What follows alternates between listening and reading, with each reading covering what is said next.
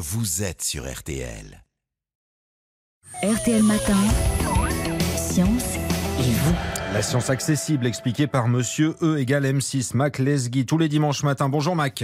Bonjour Stéphane, fait frais ce matin, non? Ouais, Moins que jeudi, hein, parce qu'on a failli rallumer le chauffage. Et ça tombe bien car je voulais vous parler de chauffage ce matin. C'est un peu le dernier moment pour bien s'équiper. Un tiers des Français se chauffent à l'électricité avec pompe à chaleur ou radiateur individuel et c'est bien car en France, nous disposons d'une électricité propre, c'est-à-dire avec une faible empreinte carbone. Donc c'est bon pour le climat.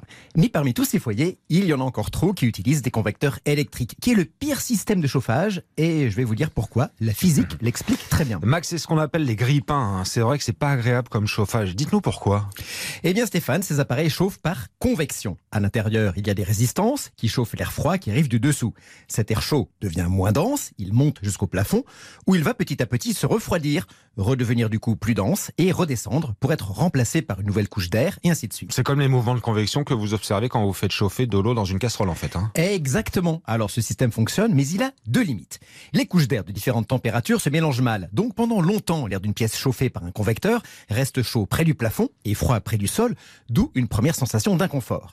Deuxième limite de ce système, il chauffe l'air, mais pas les murs ou les meubles de la pièce qui restent froids, d'où une autre sensation d'inconfort. Le dernier inconvénient est que ce système favorise la condensation. La vapeur d'eau contenue dans la pièce se refroidit et se condense sous forme de gouttelettes liquides sur les fenêtres qui sont restées froides et même parfois sur les murs. L'air devient très sec et ça, ce n'est pas agréable.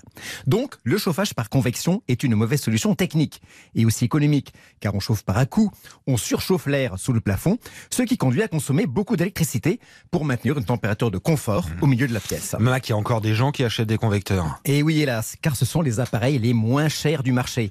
Mieux vaut investir dans des appareils plus chers à l'achat, mais moins chers à l'usage, qui chauffent principalement par un autre principe physique qu'on appelle le rayonnement. Alors le rayonnement, qu'est-ce que c'est? Eh bien, le principe n'a rien à voir. Dans ces appareils, on trouve une plaque en fonte, par exemple, qui va être chauffée par des résistances. Cette plaque va émettre des rayons de chaleur, des rayons infrarouges, qui vont traverser la pièce et vont venir vous chauffer et chauffer les murs, exactement comme les rayons du soleil vous chauffent. Les murs se réchauffent, rayonnent à leur tour et réchauffent enfin l'air à leur contact.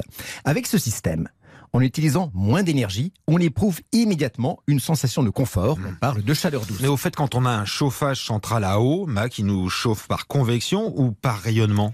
Eh bien, les deux. S'il y a des rainures, c'est pour avoir une grande surface de contact, avec l'air qui se réchauffe et monte vers le plafond, donc convection. Et puis, vous avez toujours cette surface en fonte, en général, qui va aussi chauffer par rayonnement. C'est d'ailleurs bien parce qu'il y a de la convection qu'il ne faut jamais mettre de tablette au-dessus des radiateurs.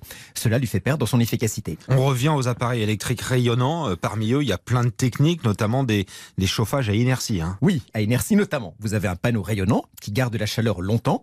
C'est un peu plus cher, mais ça évite les à-coups de chauffe. Vous économisez encore de l'électricité à confort égal. Mais quoi qu'il en soit, mon message pour ce matin, c'est remplacer vos convecteurs, passer au chauffage par rayonnement. C'est la physique qui vous le dit.